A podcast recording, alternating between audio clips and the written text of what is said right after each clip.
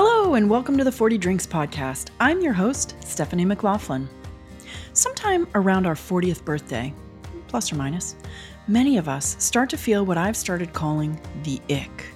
Like one or many or maybe even most aspects of our lives don't fit anymore, and you just don't know what to do about it. I know that was true for me, and I made quite a mess of it, if I'm being honest. But having 40 drinks with 40 people over the course of a year helped me escape the influence of that ick. On this podcast, I welcome you to tap into my stories and experience, as well as those of my guests, to help you emerge from your own ick and maybe even avoid some of the mistakes we made along the way. My mission is to make it common cultural knowledge that there is a transition most of us face around age 40, and then showcase so many versions of that transition that every single person approaching or recently turned 40 with dread in their heart knows that they are not alone. Before we dive into today's episode, quick announcement. This is the last episode of season three. I'm taking a short break to work on some behind the scenes things that will help me make the 40 Drinks podcast even better. I'll be back with new episodes on Tuesday, October 3rd. But today, my guest is AdaPia d'Errico, who had three awakenings in her 30s. The first was Who am I? The second was What the hell am I doing? And the third was a body awakening. Ultimately, she found all the things she thought she wanted, but they showed up differently than she thought they would, which is an absolutely classic life curveball.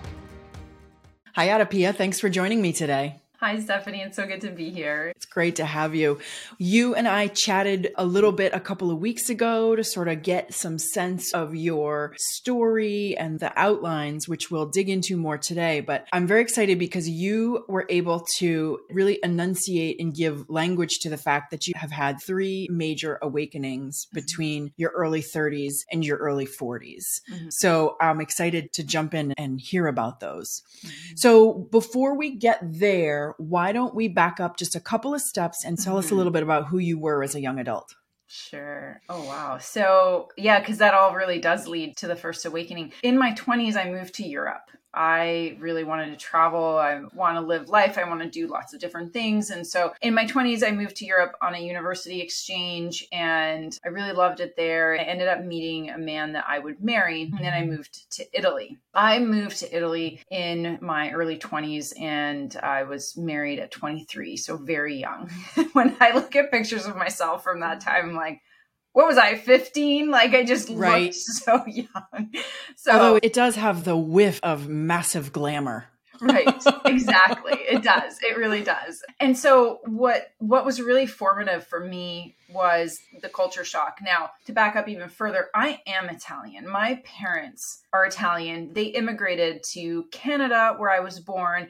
Italian's my first language. My dad's like in this house, you're in Italy, outside you're in Canada. So I like grew up like this. So here I'm thinking I'm Italian and I'm not when I moved to Italy. Like I am not. Like I can speak it, I'm great with it, but I'm not. I'm North American in my mentality and how I've grown up. So it was a real challenge challenge for me on so many levels because the culture difference was so great. And what I do is I fight everything. So I tried to fight it. I just couldn't reconcile how different it was.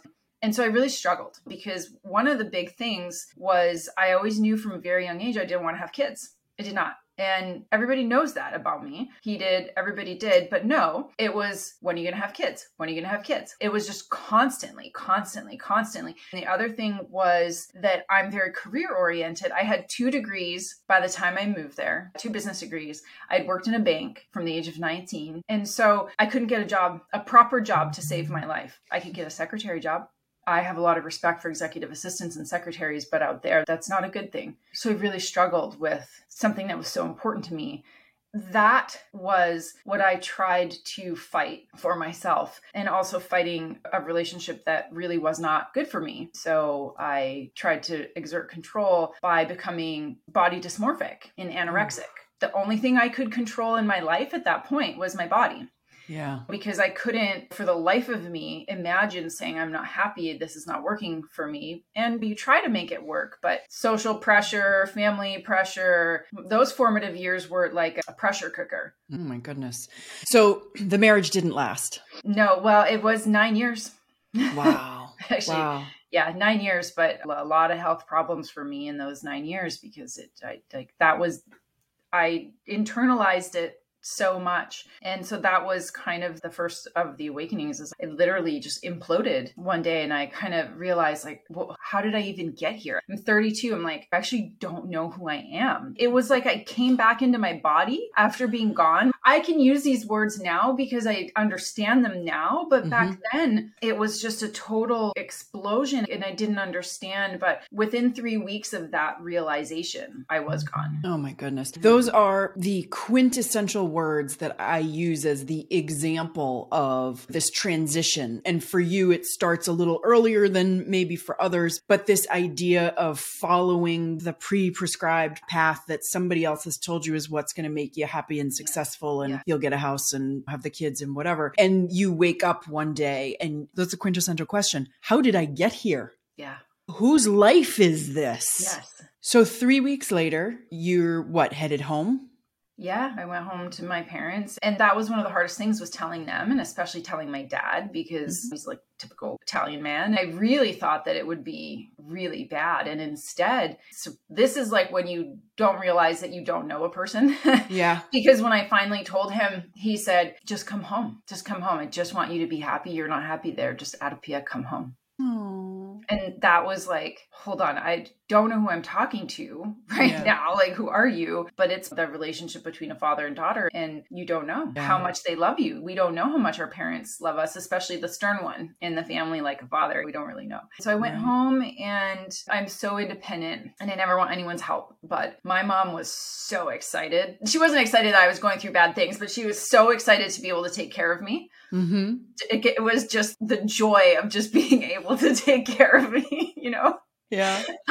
so I was there for six weeks and I kind of like moved out and moved on, but it was so healing to be home. And as I moved on, that was the I don't know who I am because I've been living for other people this whole time. And the cognitive dissonance of that is that here I am thinking I'm so independent, but I'm actually not because a lot of those decisions caused me to be living a life that was not truly the life that I wanted and mm-hmm. the consequences of trying to extricate myself from that. I couldn't fathom those. So I stayed in it.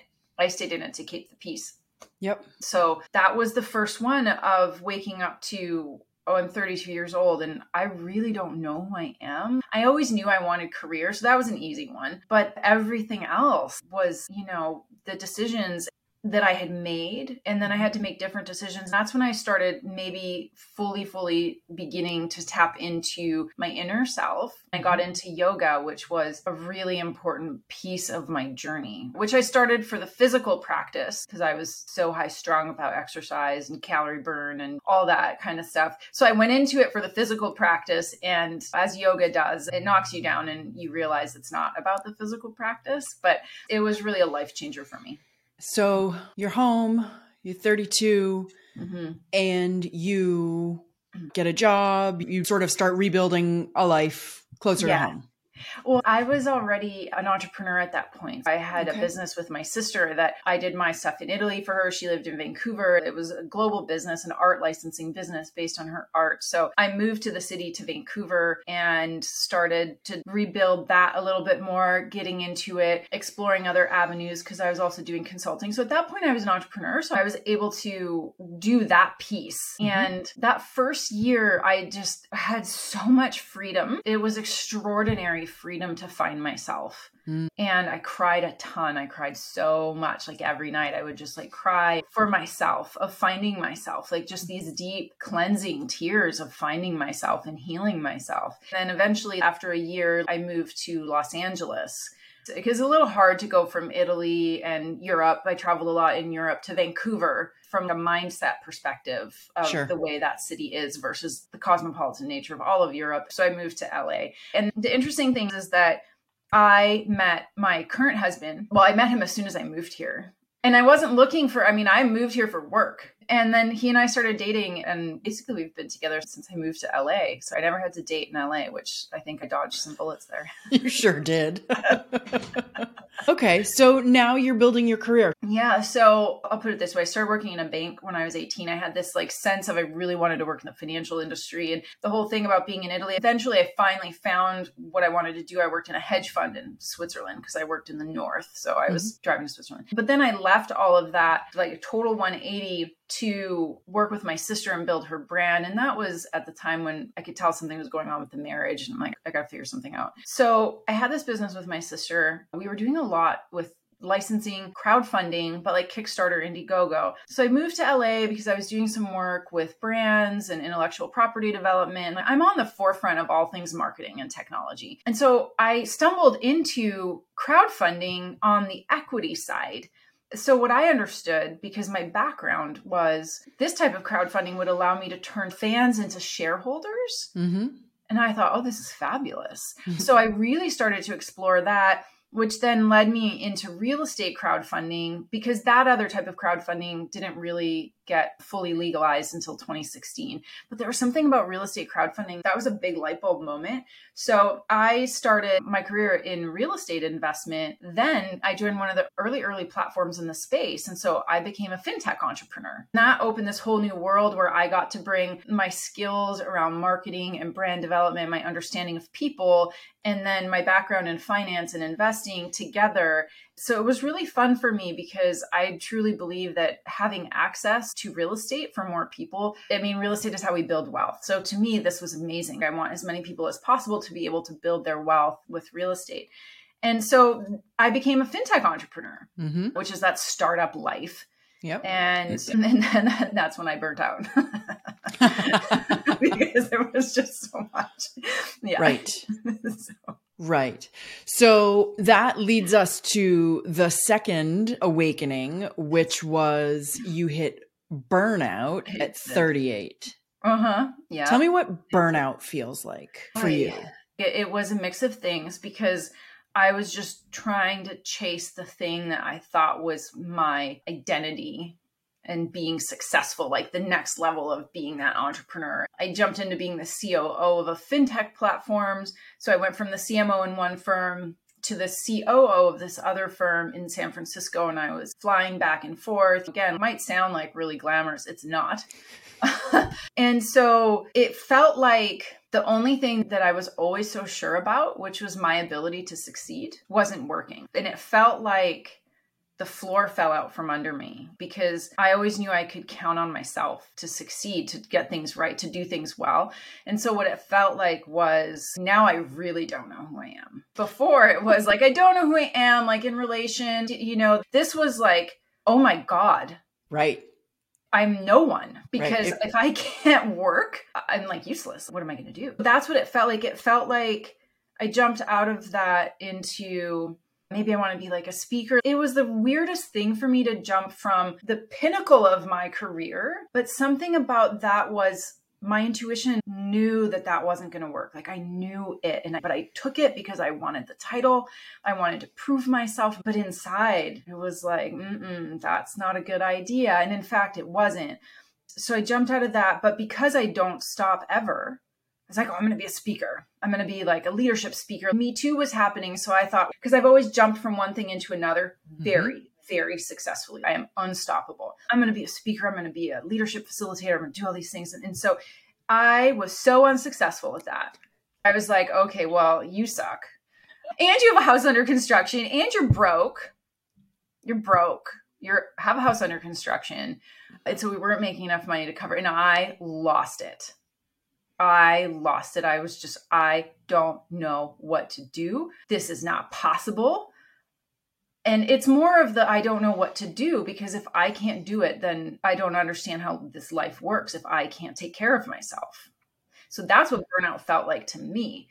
And none of those answers were in the business realm. All of those answers were in the so called spiritual realm. They were all there. Yeah. I wonder if this resonates with you, I know one of my girlfriends and I, we talk about this like when things are stressful or things are crazy, we cope with capability. Absolutely. Like we cope by just getting it done and checking yeah. stuff off the list and being so capable and managing it all and uh, uh, uh, yeah. like and so I suppose that if you got to a point where you were like, well, god damn it, I'm not even capable. That's right. I can't do anything. yeah, that's going to be heart stopper.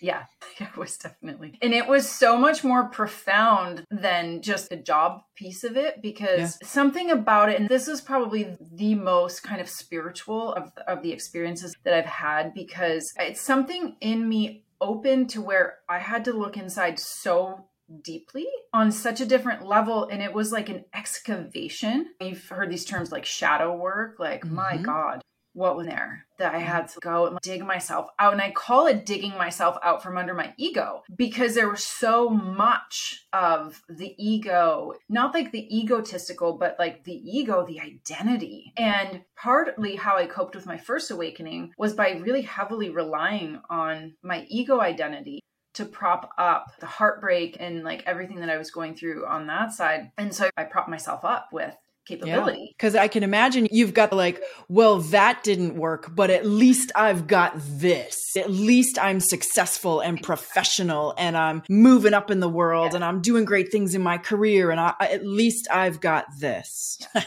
Yeah. so you thought.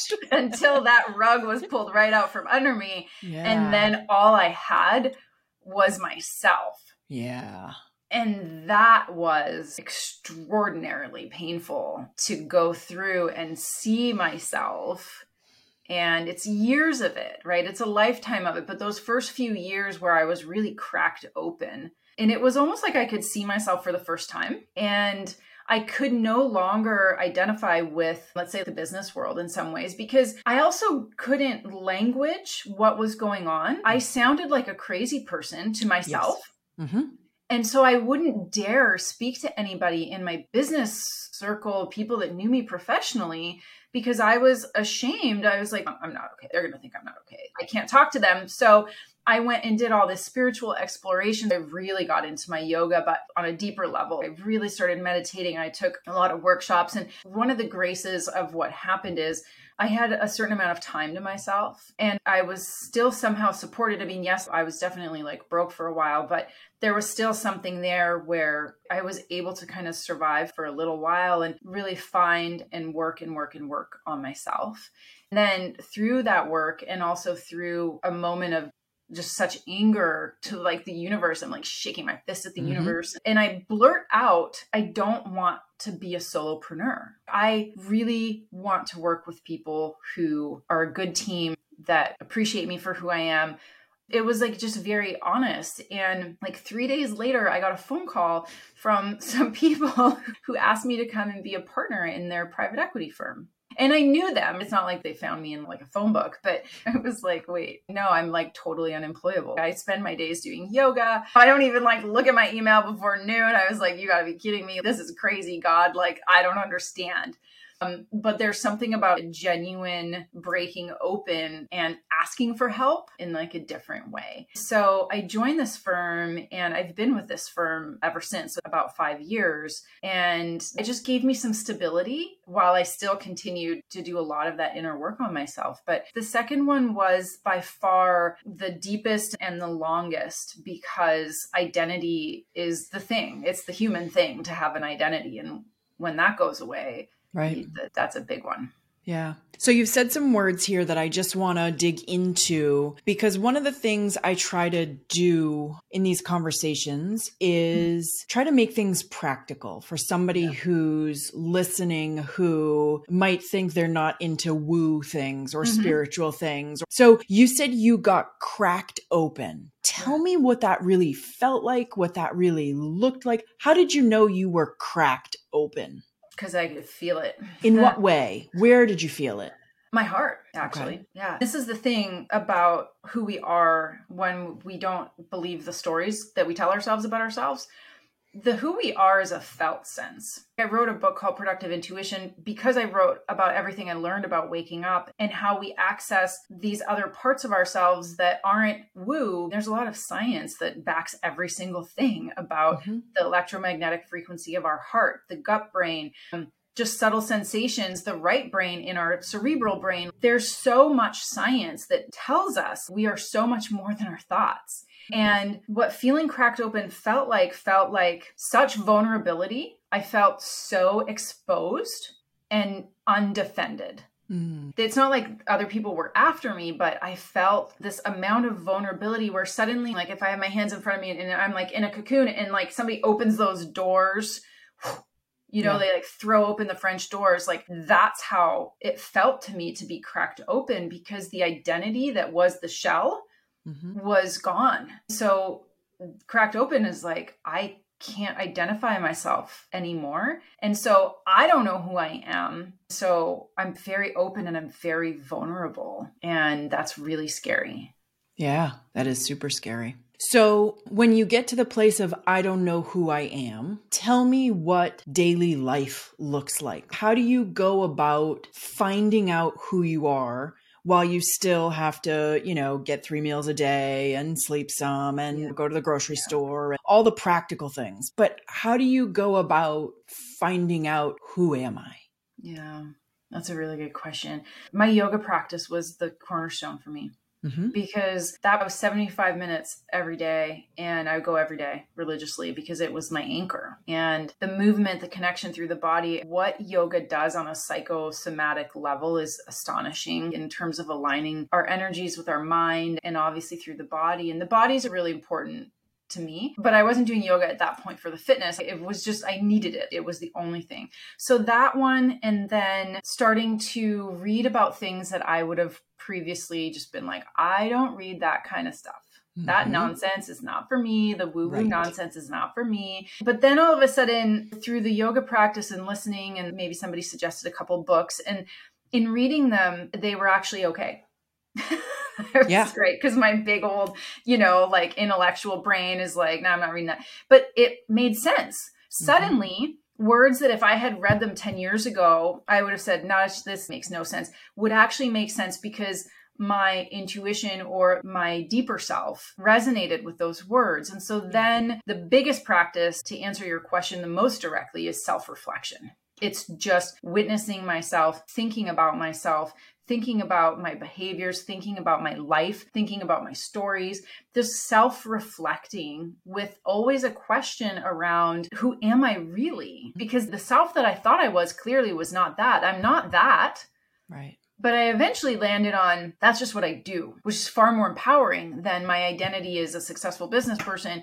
Rather, it's I can be successful doing this if I want to right? Mm-hmm. So what I do is very distinct from who I am. And that's only possible by doing the self reflection. Say that again, because that's the important. The what I do is separate from who I am. Yeah. And I think so many of us allow allow is that the right word so many of us just sort of sleepwalk into our identity being connected to something in our lives whether it's the job or motherhood or fatherhood or a hobby or whatever it is even a passion and if you think i am that mm-hmm. then well it might be an area of concern right absolutely yeah. yeah. Absolutely. And we can only make that distinction by spending so much time with ourselves, with the self reflection, and with healing practices, yoga and meditation. Those are the practices because it allows us to clear the thoughts that we would otherwise hold on to as identity, but they're just thoughts. Like identity is truly felt. We feel who we are. Mm-hmm. And we're just so trained and conditioned not to listen to the body, to the subtle signals or the emotion. God forbid we listen to emotions or even say that word, right? But mm-hmm. they are a form of truth. Yeah they're a form of truth. There's a practice to say, like, what is a yes and what is a no, is you can feel it in your body when something's a yes mm-hmm. and when something's a no. And so, training to know ourselves well enough to know what a no is and to know what a yes is, holy cow, does that make life simple? Because yeah. I don't have to think about it, I just know it. Right, right. Or even if you don't know it, even just asking. Asking and listening because your inner voice will tell you, usually in no uncertain terms. And I have conversations with her quite a bit. Hi, we'll get back to the episode in just a minute. This is where I usually interrupt to ask you to look down at your phone and either rate or share the podcast, and I will always appreciate you doing that. But today I want to tell you about a two page guide I created that will help you diagnose whether you or someone you love is suffering from the ick. It's not always clear cut, so this guide outlines the symptoms and red flags associated with the ick. You can download it from my website, 40drinks.com slash ick. Spell out the word 40, so that's 40drinks.com slash ICK. All right, back to the conversation. I said recently, one of the things I'm trying to do as I hone my intuition is listening to myself while I eat mm. because I have this sort of tension back and forth between the clean plate club and the listening to the body. And so even though I serve myself my own servings and try to remember to keep them portion reasonable, a lot of times I'll get stop, you're done. And I'll look down and I'll say, but it's just three more bites. Mm-hmm. So that is my current thing that I'm working on is listening because the other thing it's funny that one of my younger brothers will tell you and my husband will tell you like nobody can put away into the refrigerator leftovers in the tiniest container like I can. I will put three bites of something away. and they're always like, What is the point of that? And I'm like, Well, I might want three bites later. And so now I have to reconcile with like, Stephanie, you have always been the girl who puts away the tiniest containers of leftovers. So why can't you just put those three bites away, even for an hour from now or two hours from now? You know, just so I'm really trying to tune in and listen. And when she says, Stop, you're done, mm-hmm. I usually try to talk her into letting me have the three bites. yeah. Oh, but she knows. She does. It's such an yeah. important practice. It reminds me last year, about a year ago, I did a seven day juice cleanse. Mm-hmm. And food is probably the biggest crutch we have. Mm-hmm. We don't need nearly as much as we eat. I'm an emotional eater. Mm-hmm. I eat when I think. Mm, which is like you can't just eat when you're trying to brainstorm. That's just not going to work. Mm-hmm. And the juice fast, the cleanse was so eye-opening. It was really a spiritual experience because you I wasn't even allowed to have coffee. Nothing that could possibly create any form of attachment and it was hard in some ways, but it was also beautiful in others because when my body was so clean, yeah and I put something in it, like let's say afterward, like I ate a pistachio and it was like not a good thing because it's so salty and it's roasted. And so the body knows so much, but the body, just like our mind, is filled with junk all the time. And we override its natural wisdom all the time. Yeah. Yeah. Yeah. One of the big things that I talk about and that comes up on almost every one of these conversations is the first thing is awareness Mm-hmm. The first thing is becoming aware that something's not right in your life yeah. or your body's trying to tell you something or there are voices inside your head that you're actively ignoring and becoming aware is um is is the first thing because the rest of it sorry folks the rest of it is a lifelong path exactly. exactly and that's okay because when you start doing some of this work, when you said when you're cracked open, you're starting to reflect, you do something and you get to a place and you think, ah, things are better and your life improves and you have more ease in your world. And that lasts for a while. And for me, then something else will bubble up. And it's like, oh, I need to work on this, or a workshop will bubble up, or yeah. a book will bubble up. And when you're drawn to those things, it's like, eh, just do them, you know, yeah. without attaching to like, oh, I'm the kind of person that goes to these crazy workshops. yeah, because we just like our mind wants to make, uh, well, our mind or our ego really wants to make an identity out of everything. Yeah. I like I did that for sure. I did it so much that when I was doing the spiritual seeking portion of my life, if you will, I made the business side of me or that masculine side of me, I made it a bad thing. That was not the right thing to do either. So I just created fragmentation in myself and separation in myself. Mm-hmm. And when I had that blurting out moment of like, I actually want to go back to business, I don't want to do this like I want to be a spiritual leader thing, which really was my ego trying to assert the same pattern of behavior. Right. And I realized I really like finance and business. And there's something more there for me, which I finally figured out last year what it was, but there's something more for me to do here and then I was integrating the pieces of me that I went to kind of recover during the spiritual seeking with the practical. I live in this world. You can't get away from it unless you live in a monastery or something, but that's not my path. I know it. But, I notice how my ego gets its hooks into everything and like I have to be this person and it means this about me and it means this about me. It tries to create meaning, but the real meaning, like meaningful things, don't come from the mind. They come from our heart. They come from this intelligence in here that knows every time. I talk to my heart if I really have a question. I don't know if it's in the Vedas, but it's in one of the branches of the Eastern philosophies. They say the soul is actually located like right here, just like about an inch above the heart chakra. Hmm. That's like the seat of the soul. And I know that when I do any heart based meditation, and there's a couple of institutes that do it like I Am Heart, it's all about the science and the strength of heart and heart based meditation this is where I get my answers the fastest.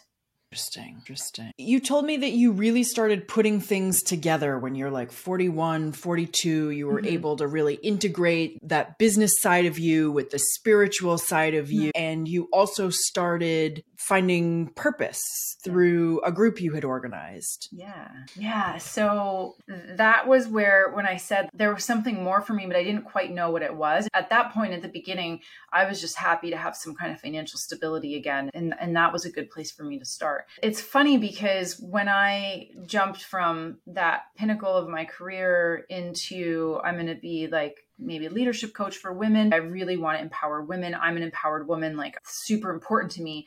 And so I was also disappointed because I thought, well, isn't this supposed to work? I'm following my heart. I'm doing the right thing. Why is this not working? So, you know, I spent a few years doing the private equity and the real estate again, really putting myself, those two pieces back together.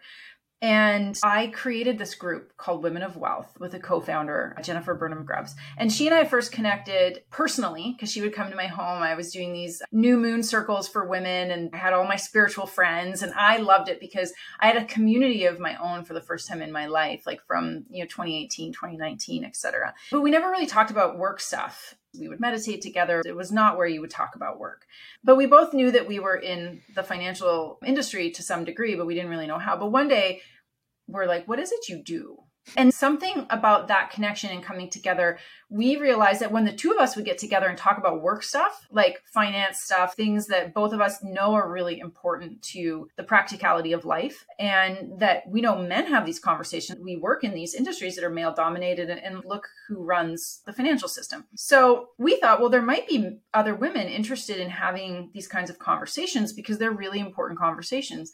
And so we decided to start Womxn of Wealth. And in the process of starting this mastermind, I understood as we were doing it, I signed up 12 people in the first two weeks. We had a four month goal of 12 people to wow. this mastermind.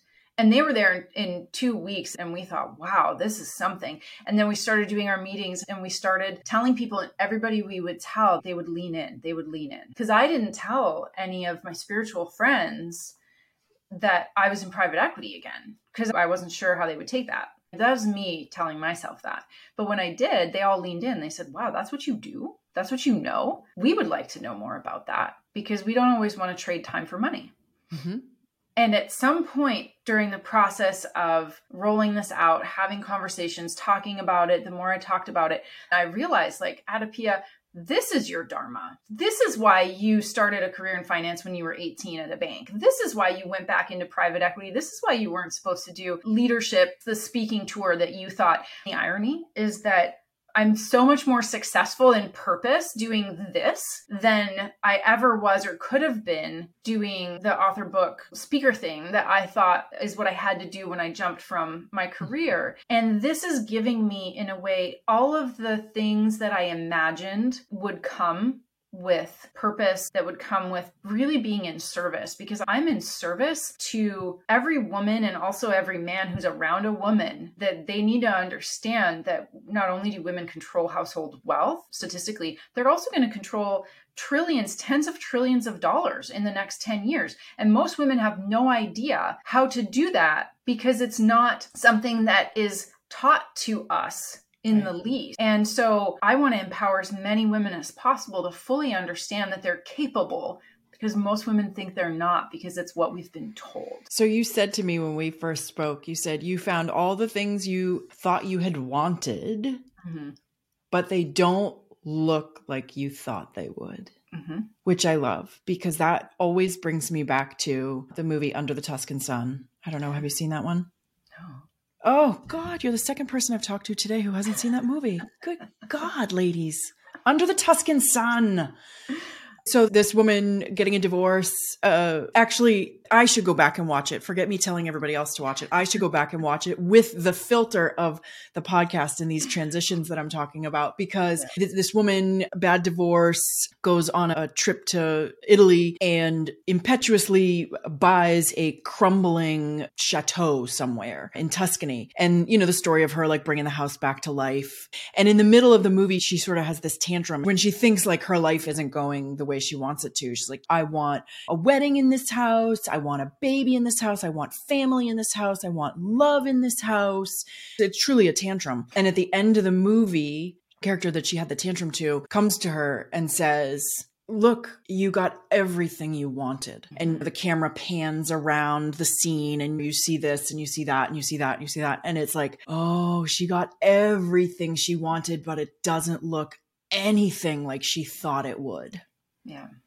And I think that's just such a great metaphor for holding on to the dreams that we think are so important to us. And now I'm reminded of another thing I talk a little bit about, speaking of like the woo out there stuff. One of the people that I follow is Mike Dooley, who people may have encountered if they watched Secret, that movie that mm-hmm. came out, I think, in the early 2000s.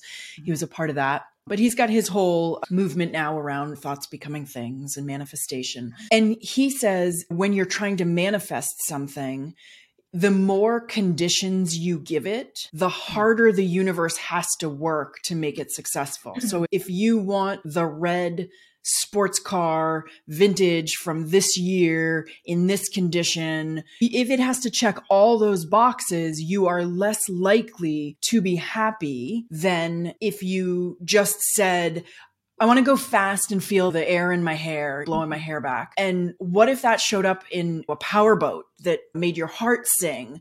Right you know, the more open you can be, almost the more vague you can be about these major desires that we have, the more room you give the universe to come up with a creative solution. Yeah. So, you know what's not vague about any of that, though? And the real secret to all of it is telling the universe how you want to feel.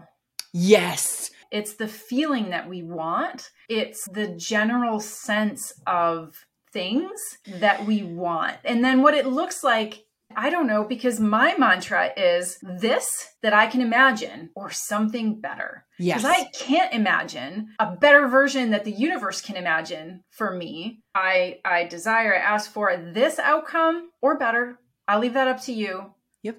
But I don't know. I have no idea how things happen. Nobody knows. So why would I try to control it when I, and this has been a big lesson throughout all these years, so many different things, if I stay open and trusting, then I will always be surprised to the upside. I will always be surprised in the best possible way. And then being grateful for what I already have. Mm-hmm. And that gratitude is the real piece where I don't do the practice of like being grateful for something I don't yet have. That does not work for me. Some people can do that. I can't because my brain's like, you don't have that. What are you talking about? Right. Um, but I know what I do have yeah.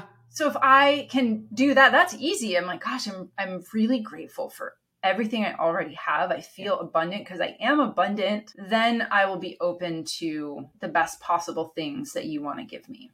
Yeah, you remind me, and I think I said this as I was wrapping up an episode recently. I went to a Mike Dooley seminar once, maybe 15 years ago. And in the seminar was a juncture where he said, you know, open up your workbook and I want you to write down what you want. I'm going to give you 60 seconds. I'm going to write down what you want. And, you know, so everybody's like, oh my God, and they're scratching and they're writing furiously in paragraphs and as much as they could get down in 60 seconds. And I was convinced I was doing the exercise wrong because I had written three words. And I was not in an awesome place in my life at that point, which was mm-hmm. exactly the right time to be there. But I wrote to be happy. And then he's like, okay, time. Who wants to share what they wrote? And people shooting their hands up and they're, they're reading their paragraphs. and again, I'm shrinking into my chair, like, please God, don't call on me because I did this wrong. Right. And it turns out that he went on to explain, not that I was smart or had any mm-hmm. previous knowledge, but he went on to explain this whole concept of the more parameters you have to give, the more boxes it's got to check, the harder it's going to be to manifest that. But you're right. And he actually used an example very much like this. I don't remember what his was, but it's like the universe knows me and it knows what would make me happy. So mm-hmm. it now has an entire array of things it could put in front of me that would make me happy. So instead of just getting the one car that checked all the boxes, yeah. now over time you're getting this thing made me happy and then this thing made me happy and then that thing made me happy. And so it was a real lesson of manifestation and the things to focus on. I love that so much because when you said that, I thought I would write happiness ultimately. And then with the ticking of the boxes too, the other thing when you were speaking is that when we don't get exactly the full paragraph description, guess what we do emotionally? We get upset mm-hmm. and we're really ungrateful. Yeah. And disappointed. Disappointed. That's the word. We're disappointed. So then what? The universe is like, well, yeah, that wasn't good enough. So we end up living in this perpetual state of disappointment and like ambient irritability. And it's like, you know, that like that's not it. Yeah. And I have control over that. Like that's not that's not it. That's not it. And so it shows up as long as I'm very clear in how I want to feel and visualization is also really good, but usually when I visualize like there it's super vague because I'm not mm-hmm. a visual person, but I know how it feels mm-hmm. and i know that the sense of it like i can set the mood and and then everything else is like i also I like adventure. I like things to happen. There has to be some form of surprise. Mm-hmm. And the biggest lesson for me in everything that I've been through and learned is trust. Mm-hmm. If I can trust that I'm taken care of, and if I outline it all very linearly, I've always been okay even when I thought I wasn't or other people thought I wasn't, I've always been okay. And that is abundance. And then there's the my willpower piece and knowing how to exert it in the right way and not trying to over control, which is really hard for me, but not being overly controlling over everything everything mm-hmm. like i can't control everything i'm not in charge i'm not god so you know take a load off your shoulders right right i love that i'm not in charge yeah it's true yeah. I'm not. yeah. So coming into that 41, 42, you're starting to put everything together, you're finding some purpose, you're feeling really good about the balance of your professional life and your mm-hmm. spiritual life, and you're melding them in that group you co founded. Mm-hmm. But you also had one more awakening to go through. Mm-hmm. So the first one, you had a heart awakening at 32, then you had an yeah. ego death at 38, and then at 41. Tell me about mm-hmm. that one. So that one happened before WOW, the co-founding of Women of WOW. Okay. The irony of that one, that one was in my body.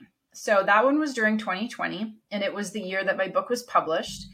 And we moved, and within a week of moving to our new home here in the mountains, just outside of Los Angeles, I had a relapse of Crohn's disease. So I have Crohn's, I've had it since I was 16, and I haven't had any issues with it for good 20 years at least. Mm. And so all of a sudden, all of a sudden, it hit me out of nowhere. It hit me so hard that I thought it wasn't Crohn's because I couldn't move my body. Like my gut, fine, like that I could recognize. But at first, I called a neurologist because I couldn't lift my arms. And as I said, I'm an athlete. Mm-hmm. I couldn't move. And long story short, for a full 40 days, I was so ill. And even my gastroenterologist, when I finally found one again, because I'm like, I walk around saying I got cured myself. Um, you know, she's like, she basically said, I don't know how you're alive, and we need to cut your whole intestine out. mm-hmm. The whole thing because it was a disaster. It was a disaster. I dropped weight so fast from being so sick that I was like 108 pounds like I'm five seven. I should be mm. 125. I couldn't eat. I couldn't sleep because I couldn't regulate temperature. So I would sweat through like five towels a night. I would wake up cold and clammy in this like cold mountain house. My husband would have to lift me out of bed because I couldn't lift myself up out of bed. And through that whole time, so I couldn't do anything. Talk about capability. I couldn't even like lift a bottle of like I could definitely not lift that. Nothing. And I thought to myself, I remember thinking, I'm literally like just useless. What value, what worth if I can't do the most basic things? Mm-hmm. And yet, throughout the whole time, I felt the most amazing sense of gratitude and love. And I'm pretty sure that I was partially like out of my body in a sense because I was in so much pain. Like I would just pass out from pain. Mm-hmm. I would call them my pain naps because Aww. There was just so there's too much, too much pain. You just leave. But I was always so grateful. And because I had very little energy and very little life force, I also got super clear on what mattered, which was my husband, mm-hmm. my family. Like I don't have kids, right? I always said I never wanted kids, but my family mm-hmm. and my partners at work who didn't you know, they didn't just like toss me to the curb because I was sick, which in the back of my mind was this like weird little fear of like, well, if I'm not working. Producing, yeah. Yeah, if I'm not producing. Mm-hmm. So, any kind of weird ideas that I had about being an author, about like doing this and I'm going to do that and I'm going to do all these different things, like it just got very peaceful in my head, very peaceful and very grateful and so much love, so much love. And one would think that's the last thing you're going to feel right when you're incapacitated. But it was the only thing I felt. Mm. And that was the third awakening in the sense that I also really realized I'm not my body. I have a body, but I am not my body. I am not. And all the nasty, mean, horrible things that I would say to myself, those are gone because my body was so resilient and so beautiful and so strong. And I have a responsibility to take care of it, is what I learned. Yeah. And the day after I came back from that colonoscopy where the doctor said, We're going to cut this out, I woke up the next day and I had this moment where I thought, I'm going to undo the bed because we need to wash the sheets. But I hadn't been able to do anything for, you know, a month and a half. And I got up and I thought, we should do this. And I heard a voice and it said, You can't do that. You're too sick and you're too weak. Don't do that. And uh, and it was such a clear voice. And I thought, you know what? No, no, I'm not. I refuse. I probably said the F word. And I took my crow hands because they were so arthritic and it took me 10 minutes, but I stripped the bed of the sheets and I walked them down to the washer and I started the washer. And I go into the kitchen and I said to my husband, I said, I'm kind of hungry. And that day, before I was put on any prednisone, like all the medication that I had to go on, before I took any kind of medication, I started to heal. And I still have my whole intestine because they what? never had to take it out. Mm-mm, no, Oh my goodness. No, because I made a decision. I decided. Some people would say I called in the medicine Buddha, but there's been two or three moments in my life, and it was a similar lightning strike moment to when I woke up in my body in Italy when I was like, this is not my life. And this one was F this. Mm-hmm. I'm not weak, and I am not going to let you tell me I can't do something. And from that moment forward, I got really clear and that's how wow became really clear to me because that made so much more sense. That was the third one. That was the awakening in my body. I'm not I'm not my body. Mm. And what a lesson. Wow. Wow. So after all of that, who are you? Mm. Um I'd say I don't know, but I also do know. I'm how I show up in the world. You know, I'm very loving, I'm very kind, I'm fiercely independent, I'm like easily irritated. But ultimately I am learning about myself every day. Like every time I run up into a situation where I am asking myself, is that me or is that just an old story? I am this series of experiences that are learning over time and I'm seeking peace. Ultimately, like I'm seeking peace and love, I guess. Like it sounds really corny, but like that is my natural steady state is peace and love. Mm-hmm. And I think that's really who I am. And what activates me is this passion that I have for everyone to be as free and as empowered as they can be. Mm-hmm. And that comes through self knowledge and accountability, self accountability, responsibility, interconnectedness, and community. And now I get to choose how I show up. I get to choose how I'm going to be and that is the most power that we have is the power of choice in ourselves and choosing how to show up choosing how to respond versus react. And so i'm a work in progress. I love that. I think that's a great place to wrap up for today. Thank you so much for being with me today and for being so generous with your story. You've shared so much today Oh, thank you so much. This has been just wonderful. I love to have these kinds of conversations. I forgot this was a podcast. We've just just been like such a fabulous conversation that it fills my heart. And thank you so much for creating this space for me to be able to tell my story. It's my pleasure. Thanks so much for listening today. You know, I envy the clarity of AdaPia's three awakenings, but I know that she's done a lot of internal work and reflection to process and understand them and put them into the context of her life. I've talked about the movie Under the Tuscan Sun a couple of times, but it bears repeating because the lesson is so good. If we are so attached to what the outcome has to look like, we may miss the gifts we're given or even miss the things we thought we didn't get. In the case of the movie, it was love, family, and a wedding she wanted in the big chateau. And all three showed up. They just didn't look like what she expected them to, so she m- almost missed them. And I think sometimes the problem boils down to attachment. We get so attached to what we think we want things to look like and all the boxes it has to check to be quote unquote right that we miss a lot of the good stuff that comes our way. So, a good question to ask is what are you attached to? I was pondering this very question this morning as I was getting acupuncture, and I realized that I'm attached to the idea of having a full bucket of energy every day where I can do all the things I want to and not have to pay for that with days of recovery. And I probably need to let go of that and see what actually shows up and what it looks like in my life. So I'll work on that. One last tidbit from the movie was a story told to Frances, the heroine of the movie, about the train tracks built in an impossibly steep section of the Alps between Austria and Italy. She was told, They built these tracks even before there was a train in existence that could make the trip. They built it because they knew someday the train would come. And isn't that precisely what we're trying to do as we make our way through whatever version of the ick we're experiencing? We have to dream big and build the foundations for the life we want, even before we quite know how to get there. All right, just a quick reminder before I wrap up today that this is the last episode of season three. I have been following a pattern of a solo episode and then 19 interviews for a total of 20 episodes per quote unquote season, which I know is a little arbitrary, but it seems to be working for me.